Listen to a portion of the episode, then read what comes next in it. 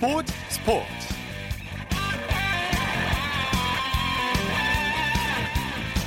여러분 안녕하십니까? 아나운서 이창진입니다. 1980년대 민속 씨름의 인기 정말 대단했죠.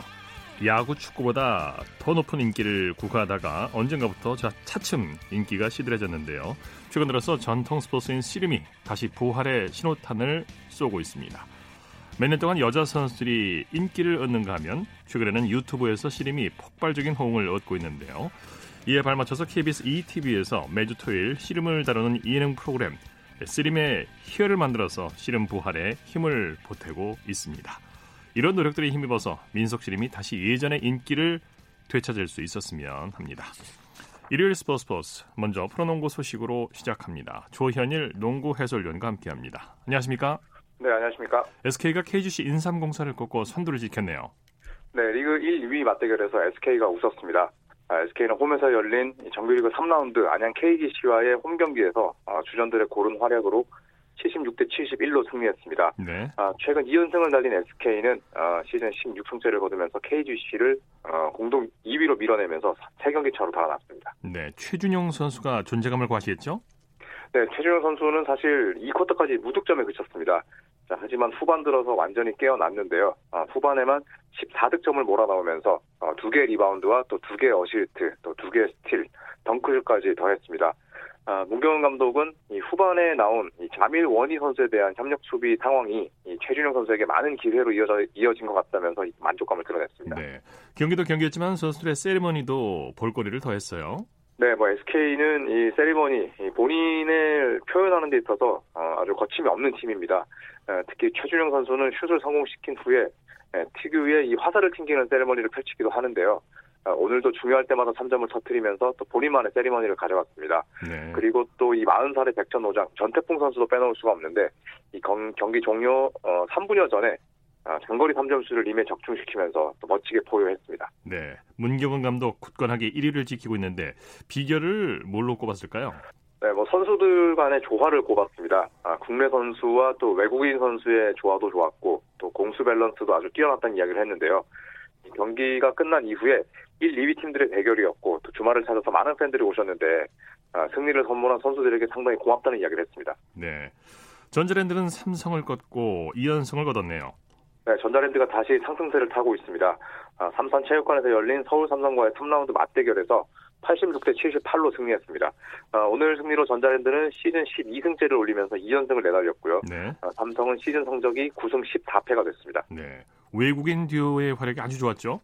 네, 기존의 외국인 선수인 머피 할로웨이 선수, 자, 21득점에 리바운드 14개, 또 어시스트를 5개나 뿌렸습니다.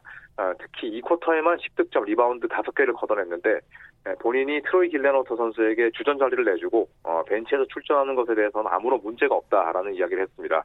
그리고 길렌워터 선수 역시 어, 18득점, 리바운드 5개를 보탰습니다. 네, 전현우 선수의 슛도 아주 좋았죠. 네, 외국인 선수뿐만 아니라 어, 전현우 같은 국내 선수들의 활약도 돋보였습니다. 어, 전현우 선수는 오늘 12득점, 또 어시스트도 3개나 뿌렸는데요. 이 3쿼터에 버저비터 슛 어, 3점슛으로 어, 이 경기 리드폭을 10점 차이로 만든 게 굉장히 크게 작용을 했습니다. 네. 그리고 김지완 선수 13득점, 또 김낙현 선수도 11득점에 어, 어시스트 3개를 뿌렸습니다. 네. KCC와 현대모비스가 맞대결을 벌였죠?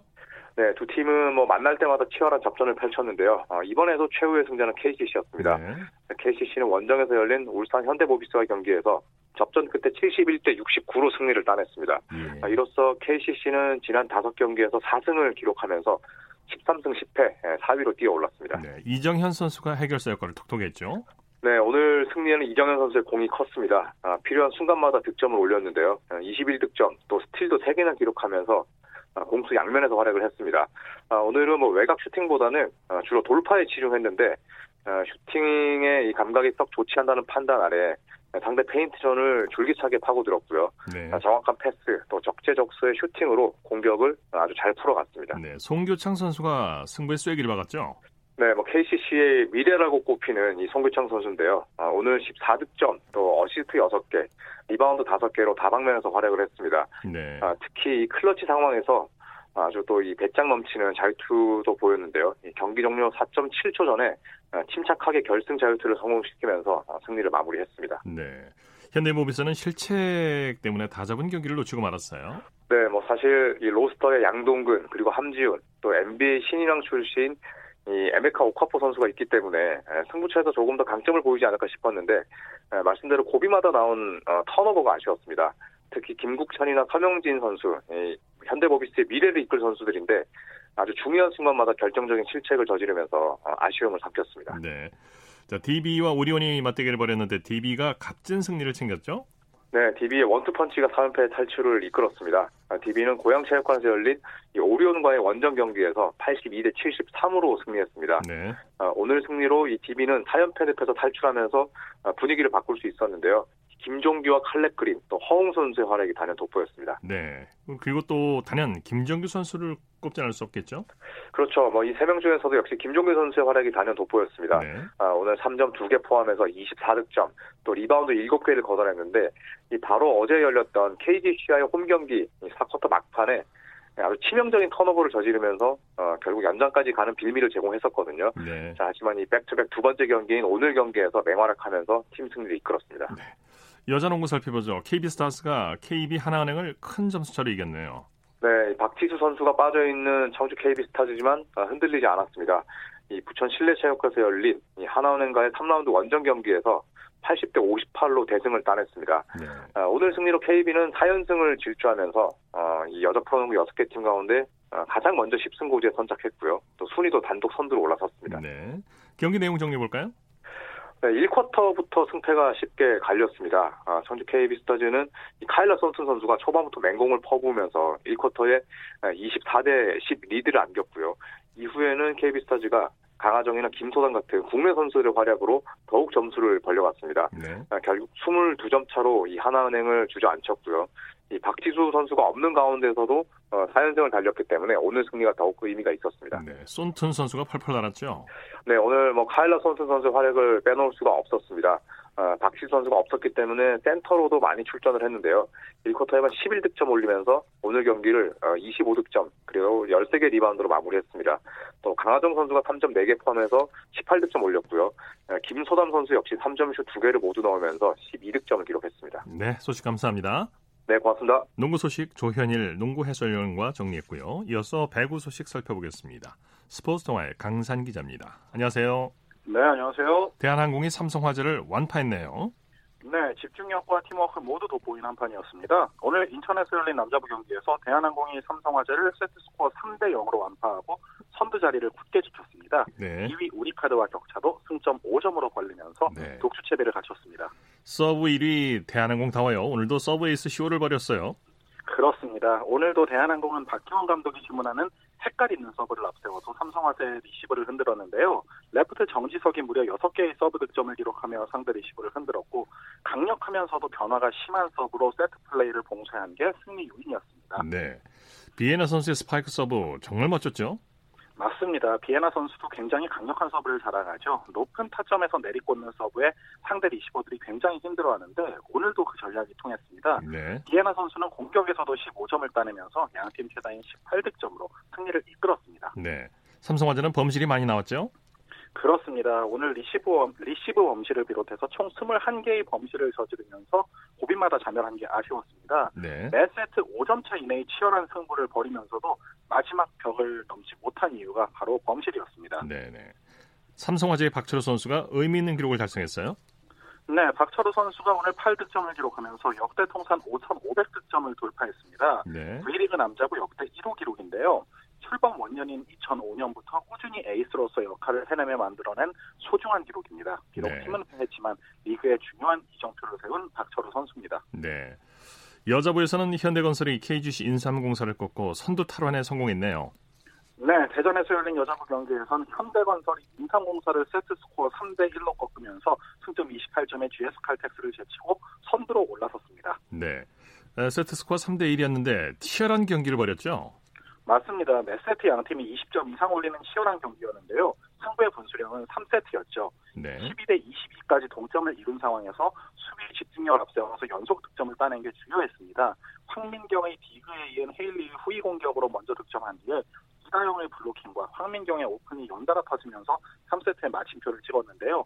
이 치열한 승부에서 세트를 가져온 덕분에 4세트는 한결 편안하게 경기를 풀어갈 수 있었습니다. 네, 양효진과 헤일리 선수가 팀 공격을 이끌었죠? 그렇습니다. 현대건설은 오늘 공격수들이 전체적으로 활발하게 움직였는데요. 양효진이 22득점으로 팀 내 가장 많은 점수를 책임졌고 헤일리가 18점, 정지윤이 17점, 황민경이 12점을 보탰습니다. 현대건설 특유의 토털 배구를 확실히 구현한 경기였습니다. 네, KGC 인삼공사가 지긴 했지만 디우프 선수가 맹활약했죠. 네, 최근 경기를 보면 디우프 선수가 정말 고군분투하는데 승리가 따라오지 않는 게 아쉽습니다. 오늘도 35득점의 공격 성공률 43%로 자기 몫을 충분히 해내는데요. 사실 이런 모습은 좀 시사하는 바가 큽니다. 이제는 외국인 선수 한 명의 활약만으로 팀을 전부 바꿀 수는 없다는 게 입증됐다고 볼 수가 있겠는데요. 그만큼 국내 선수의 활약이 더욱 중요해진 최근의 V리그 흐름입니다. 네. 자, 팀 순위 어떻게 바뀌었나요? 네, 남자분은 순위 변동이 없습니다. 대한항공이 승점 33점으로 1위고요. 승점 28, 27, 26점에 우리카드와 현대캐피탈, OK저축은행과 삼성화재가 2위부터 5위까지 다닥다닥 붙어있는 형국입니다. 승점 15점의 KB손해보험과 13점의 한국전력이 6위와 7위로 다소 처져 있고요. 여자분은 승점 30점 고지를 밟은 현대건설이 1위, 28점의 GS칼텍스가 2위, 27점의 흥국생명이 3위고요. 도로공사는 승점 16점으로 다소 처진 4위입니다. 인삼공사와 기업은행이 승점 13점과 12점으로 5위와 6위에 자리하고 있습니다. 네, 소식 감사합니다. 감사합니다. 프로배구 소식 스포츠 동아의 강산 기자와 정리했습니다.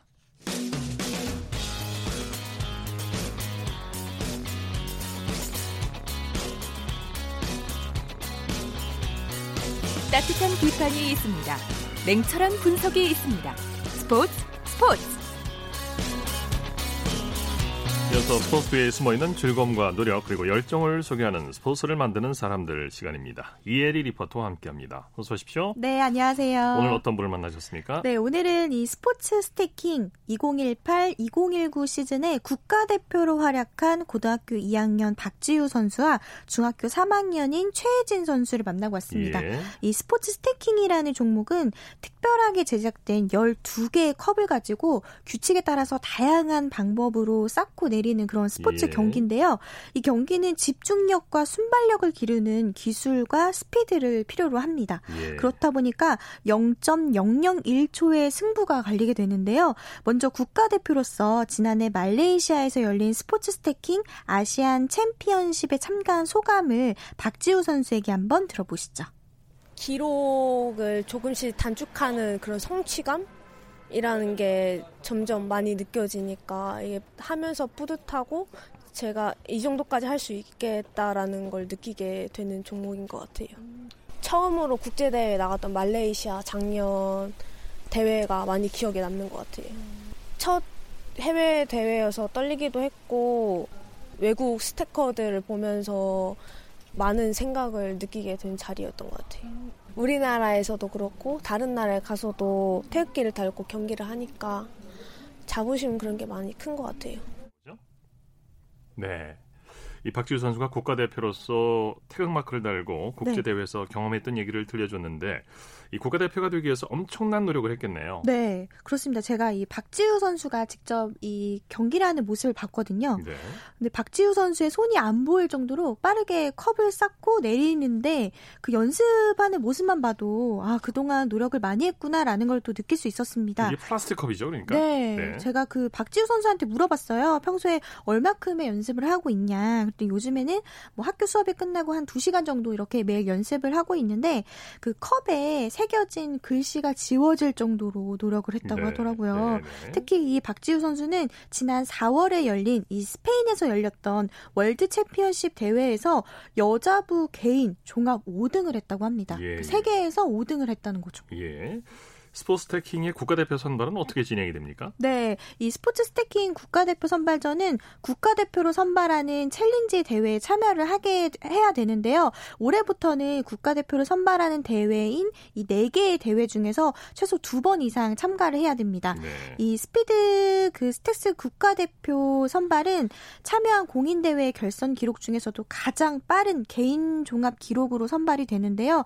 사실 요즘이 국가대표 선발전이 진행되고 있는 시즌 시즌이거든요. 예. 그래서 어제 대전에서 2019, 어, 2020 이 스피드 스택스 월드 챔피언십 챌린지 1차 대회가 열렸습니다. 내년 2월까지 이 대회가 진행이 된다고 하는데요. 이 박지우 선수와 최혜진 선수도 이 국가대표 선발을 위해서 출전을 하는데 특히나 이 선수들은 어, 이번에 그 국가대표로 이미 뛰어봤잖아요. 그러면서도 심판을 도와주는 부심의 역할을 하는 주니어 코치로도 활약했다고 합니다. 예. 이 주니어 코치는 지역에서 열리는 뭐 코리아 오픈 대회나 또는 학교 스포츠 클럽 대회에서 도움을 주고 있는데요. 이 스포츠 스태킹 대회가 열렸던 현장 소리와 함께 그리고 박지우 선수와 최혜진 선수의 활동 소감도 한번 들어보시죠. 자, 3차식입니다. 마지막 3차식입니다. 준비되면 시작하세요. 저희 나이에서 같이 옆에 심판분들 도와주면서 심판을 본다거나 아니면 더 규정에 대해 더 알아간다거나 규정을 모르는 스티커들한테 설명도 해주고 그런 것 같아요. 꾸준히 할 수 있는 능력 같은 걸 배운 것 같아요. 빠른 시간 안에 모든 걸 끝내야 되는 거기 때문에 그걸 실수 안 하려고 계속 끝까지 노력하는 모습을 많이 배운 것 같아요. 네, 이 청소년들이 스포츠 스태킹을 통해서 배려하는 마음도 배우게 되고 또 끈기와 인내를 배우게 될 것 같네요. 네, 연습으로 누구나 국가대표가 될 수 있는 그런 종목입니다. 네. 그 누구나 도전을 할 수 있거든요. 연습과 노력으로 기록이 단축이 되는 걸 보면서 선수들도 자존감이 높아지고 또 성취감도 생기게 되는데요. 그래서 청소년들한테 인기가 많은 그런 스포츠 종목이라고 네네. 합니다. 네. 그래서 많은 분들이 이 스포츠 스태킹에 참여해 볼 수 있도록 알리고 싶은 게 이 두 학생의 또 목표이기도 한데요. 박지우 선수와 최혜진 선수에게 들어보시죠. 자부심은 있는데 이거를 SNS를 통해서 조금씩 조금씩 많이 넓혀가고 있어요. 되게 열심히 연습해가지고 꼭 좋은 성적 거두고 싶어요. 스포츠 스태킹을 하면 할수록 자기의 기대치보다 더 높일 수 있는 종목이고 인내심을 좀 기를 수 있고 그런 종목이니까 도전해 보셨으면 좋겠습니다. 항상 하던 것만큼 더 기록이 빨라지기 위해 노력을 해야겠다. 연습 많이 해야겠다. 그런 각오가 많이 있는 것 같아요. 우리나라뿐만 아니라 세계적으로 되게 더 많이 알릴 수 있고 열심히 하는 사람이 되겠습니다. 네, 네. 누구나 할 수 있고 누구나 쉽게 도전할 수 있는 스포츠라는 생각이 드네요. 네, 맞습니다. 특히나 개인 종목도 있지만 단체전일 경우에는 서로 소통하면서 또 게임을 할 수 있어서 어, 그 종목의 또 매력을 느끼는 분들이 많은데요. 네. 특히나 이 스포츠 스태킹이라는 종목을 세계에 널리 알릴 수 있도록 앞으로 이 청소년들의 국제 무대에서 활약도 함께 응원해 보겠습니다. 네, 스포츠를 만드는 사람들 이혜리 리포터와 함께했습니다. 수고했습니다. 네, 감사합니다. 쳤다 하면 홈런이고 슛 골이고 각본 없는 한편의 드라마. 그것이 바로 그것이 바로 손에 잡힌 우승 트로피. 목에 걸린 그 배달 너와 내가 하나 되는. 그것이 바로 그것이 바로 그것이 바로 꿈꾸던 스포츠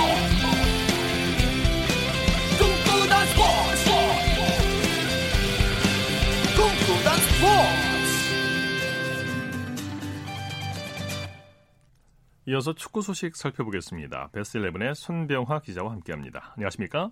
네, 안녕하세요. 오늘 동아시안컵 우리나라 남녀 대표팀의 경기가 열렸죠. 먼저 여자 대표팀 경기 결과부터 전해주시죠. 네, 오늘 오후 4시 15분 부산 아시아드 주경기장에서 열린 2019 동아시안컵 여자부 경기에서 콜리맨 감독이 이끄는 우리 여자 축구 대표팀이 대만을 3대 0으로 꺾고 대회 우승을 향한 순항을 이었습니다. 예, 예. 여자 대표팀 전반과 후반 각각 한 골씩을 성공시킨 강채림 선수의 맹활약 그리고 승리의 세기를 바꾸는 세 번째 골을 넣은 정설빈 선수의 활약을 더해 대만을 3대 0으로 완파했습니다. 네. 이로써 중국전 무승부에 이어 대만전에서 승리를 거둔 우리 여자 대표팀은 1승 1무 승점 4점으로 2위에 안착했습니다. 네. 여자 대표팀은 모레 17일 일본전을 통해 우승에 도전하죠? 네. 여자 대표팀 17일 오후 7시 30분 같은 장소에서 일본과 대회 최종전을 치르는데요. 이 경기에서 승리할 경우 정상에 오르게 됩니다. 네. 현재 일본은 두 경기에서 승점 6점으로 1위를 달리고 있고요. 승점 4점인 우리가 2위인데요. 최종전에서 일본에 우리가 승리하면 승점 7점으로 일본을 물리치고 역전 우승을 차지하게 됩니다. 예. 콜린멜 감독이 이끄는 여자 대표팀 오늘 대만전에서 여민지와 장슬기 등 주축 선수들을 빼고 경기하면서도 승리했는데요. 최정예가 나설 마지막 일본전에서도 좋은 내용과 결과를 모두 잡을 수 있을지 주목됩니다. 네.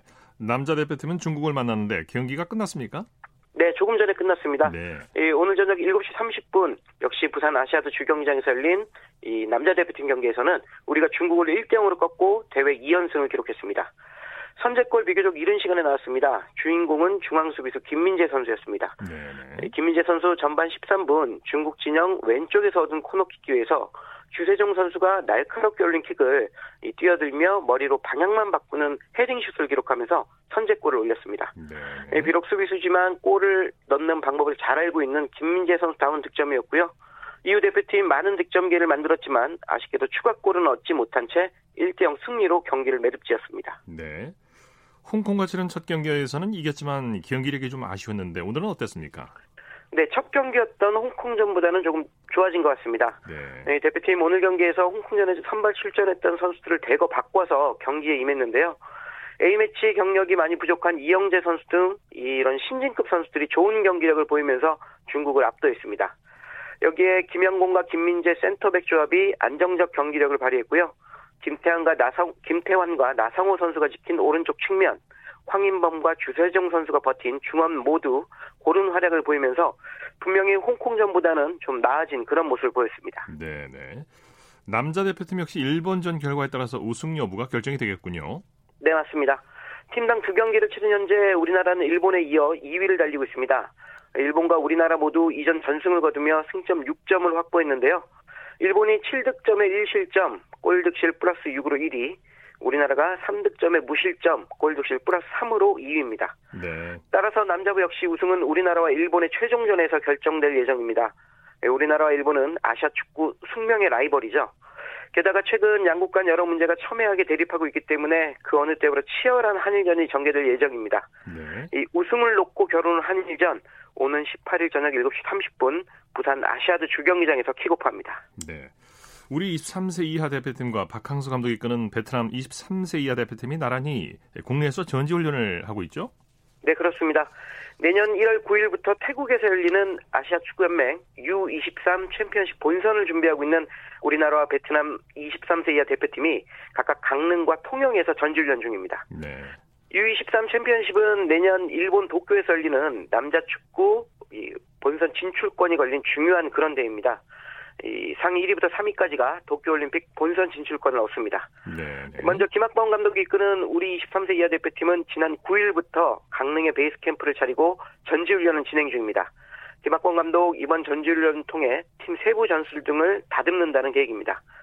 박강서 감독이 이끄는 베트남 23세 이하 대표팀은 어제 입국해 통영의 여장을 풀고 전지훈련을 시작했는데요. 박 감독 이번 전지훈련에서 선수들에게 휴식을 주고 체력을 좀 증진하겠다면서 차분하게 내년 대회를 준비하겠다고 밝혔습니다. 네. 우리나라와 베트남이 조별 라운드를 통과하면 8강에서 만날 수 있죠? 네, 맞습니다.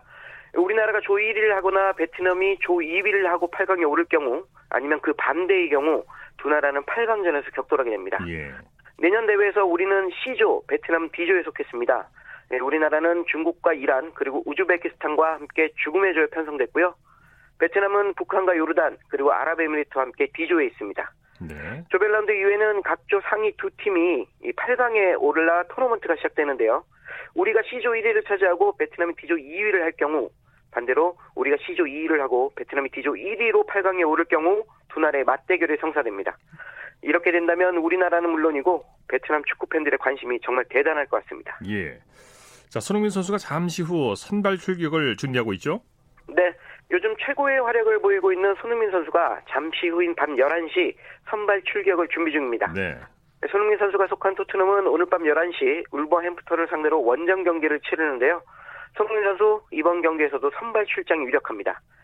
현재 토트넘은 승점 23점으로 8위, 울버햄프턴은 승점 24점으로 7위에 올라 있는데요. 예. 상위권 도약을 노리는 두 팀의 치열한 승부가 예상됩니다. 손흥민 선수 요즘 꾸준하게 공격 포인트를 생산하고 있죠. 이번에도 멋진 골이나 도움을 기록해 우리 축구 팬들을 즐겁게 해줄지 주목됩니다. 예, 기대됩니다. 오늘 경기도. 자, 손흥민 선수가 유럽 축구 연맹이 발간하는 공식 잡지의 표지 모델이 됐다면서요? 네. 요즘 손흥민 선수의 높은 주가를 확인할 수 있는 그런 일이 아닌가 싶습니다. 손흥민 선수 최근 유럽 축구 연맹 UEFA가 발행하는 공식 잡 공식 잡지인 챔피언스 저널의 표지 모델이 됐습니다. 예. 이 챔피언스 저널의 표지 모델은 손흥민 선수와 바르셀로나에서 뛰고 있는 앙투안 그리즈만 선수가 됐는데요. 팬들은 두 선수 중 한 선수를 선택해 잡지를 구매할 수 있는 그런 시스템입니다. 예. 챔피언스 저널 손흥민 선수를 소개하면서 친근한 웃음 뒤에 완벽함을 추구하는 남자 이렇게 소개했는데요. 요즘 손흥민 선수의 주가가 얼마나 높은지 그리고 얼마나 많은 사람이 손흥민 선수를 주목하고 있는지를 잘 확인할 수 있는 그런 일인 것 같습니다. 네. 황의조 선수가 속한 보르도의 경기도 잠시 후에 열리죠? 네.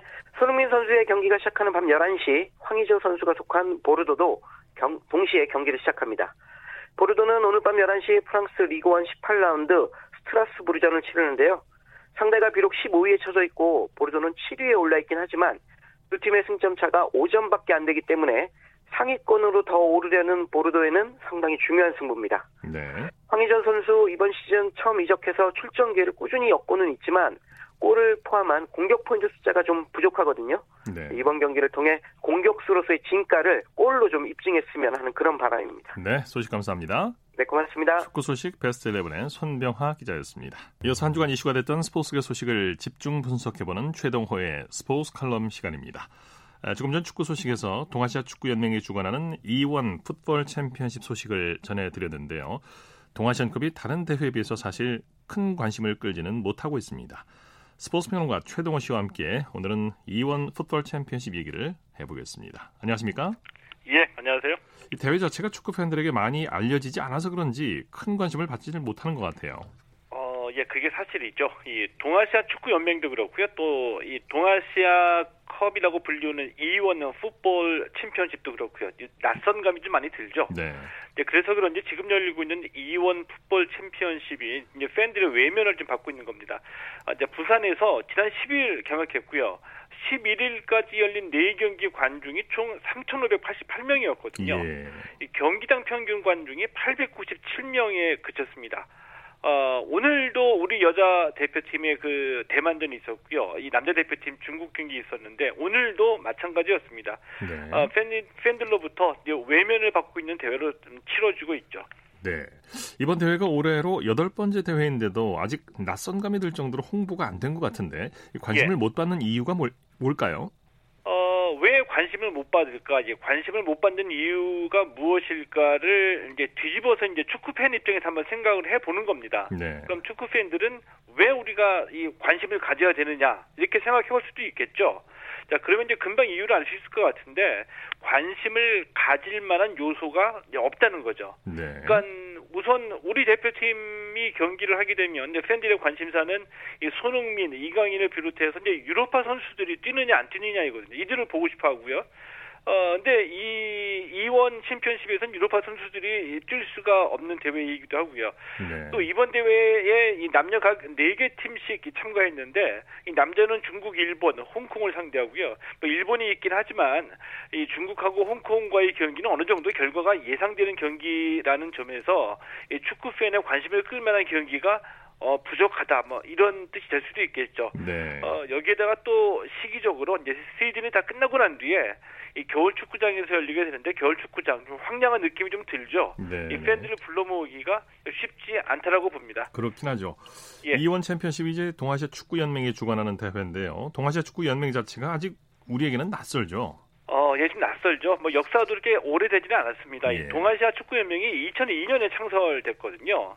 아홉 개 회원국하고 한 개의 준 회원국이 있는데, 예, 한국과 중국, 일본이 중심을 이루고 있고요. 여기에 북한, 대만, 괌, 마카오, 또 홍콩 등의 회원국이고요. 준 회원국으로 북마리나 제도가 있습니다. 어, 근데 이 아시아 축구는 잘 아시다시피 뭐 이란, 사우디아라비아, 이라크를 중심으로 하는 중동하고 한국과 일본을 대표 어, 한국과 일본으로 대표되는 동아시아로 양분돼 있잖아요. 네, 그런데 이 중동 국가들이 2001년에 이 서아시아 축구 연맹을 창설하면서 바로 그 다음에는 2002년에 이 동아시아 축구 연맹이 창설이 된 거죠. 예, 예.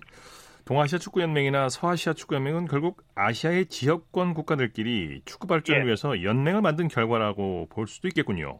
어, 예, 그렇게 볼 수가 있죠. 이제 지역의 축구 발전하고 이 축구 교류가 이제 연맹 창설의 목표라고 할 수 있는데 네. 또 이제 실제적인 부분에서는 때때로 이 아시아 축구 연맹 내에서 어, 서로 간의 그 이익을 서로 이제 보장받기 위해서 일종의 그 네트워킹을 형성했다.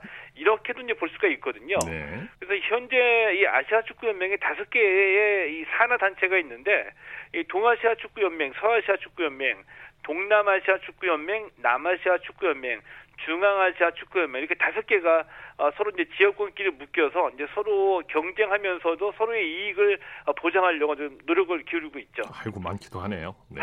예. 일부에서는 이원 챔피언십이 과연 어떤 의미가 있는지 회의적이다 이런 얘기까지 나오고 있죠. 어, 이제 그런 얘기가 좀 나오고 있는 게 좀 사실입니다. 그 남자 대표팀만 보면은 그 일본 같은 경우에는 그 내년 도쿄올림픽에 대비해서 23세 이하 선수들을 주로 출전을 시켰고요. 뭐 중국도 사실상 주전 선수들이 빠진 2군 팀입니다. 네. 어, 또 우리 대표팀도 역시 유럽파들 유럽파들이 빠졌으니까 뭐 2군이라고 볼 수가 있겠고요.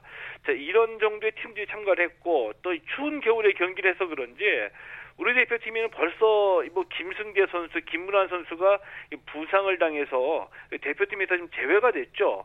이러다 보니까 얻는 거에 비해서 잃는 게 너무 많은 게 아니냐 뭐 이런 네. 지적이 좀 나오고도 있고요. 뭐 대표팀 관리라는 측면에서 보면은 회의적이다. 뭐 이런 지적이 어느 정도는 수긍이 가기도 하죠. 예.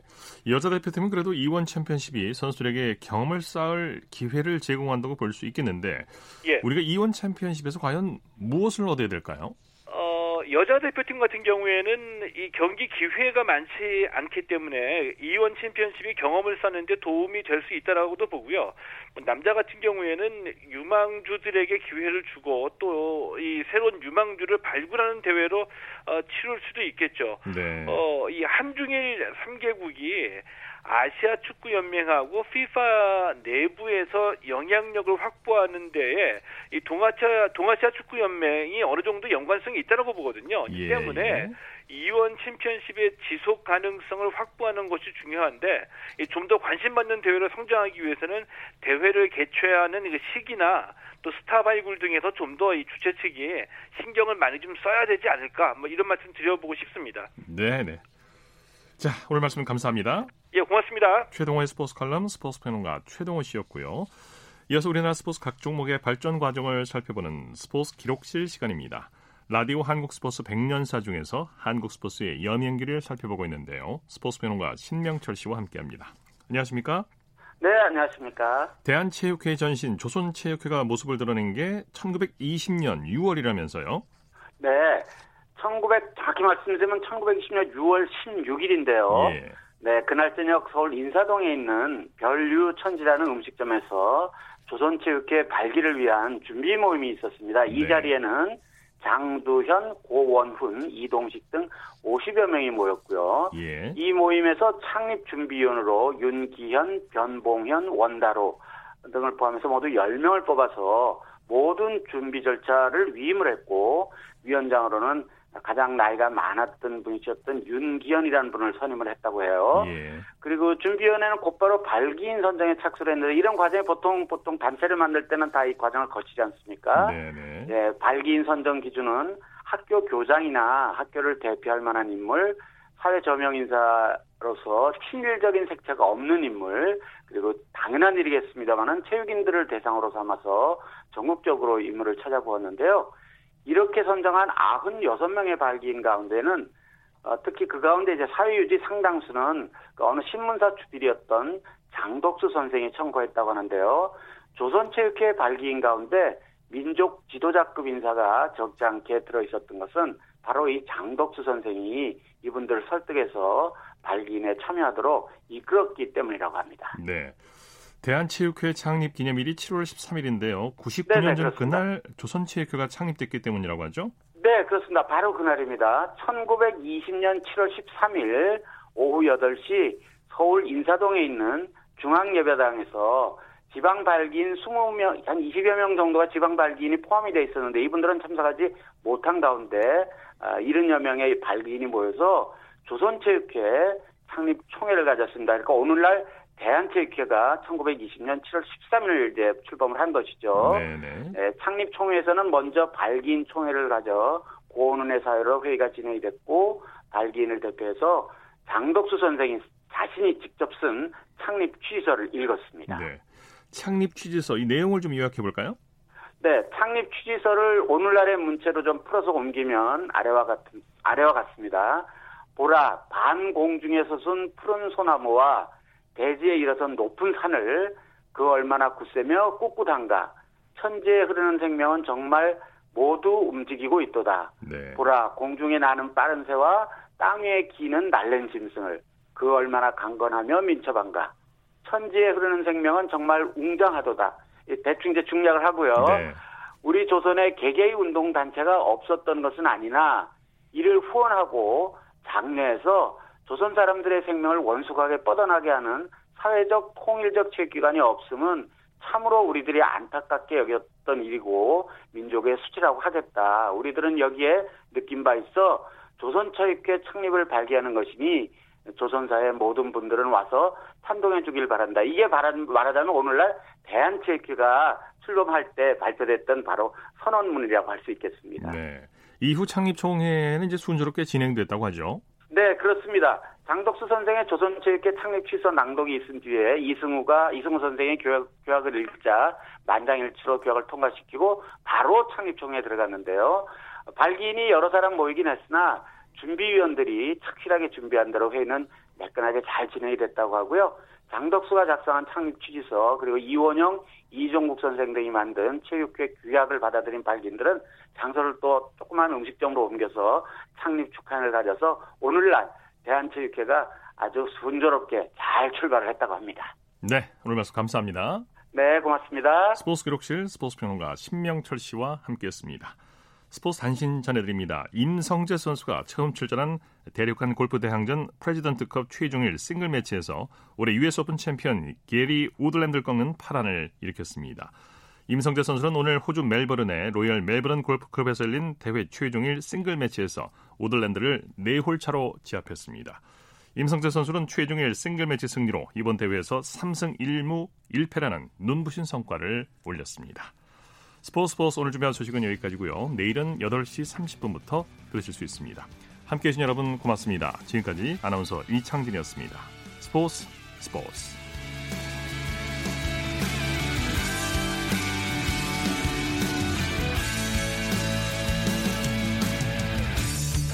sun goes down in front of me reminds me where I wanna be with you and you alone.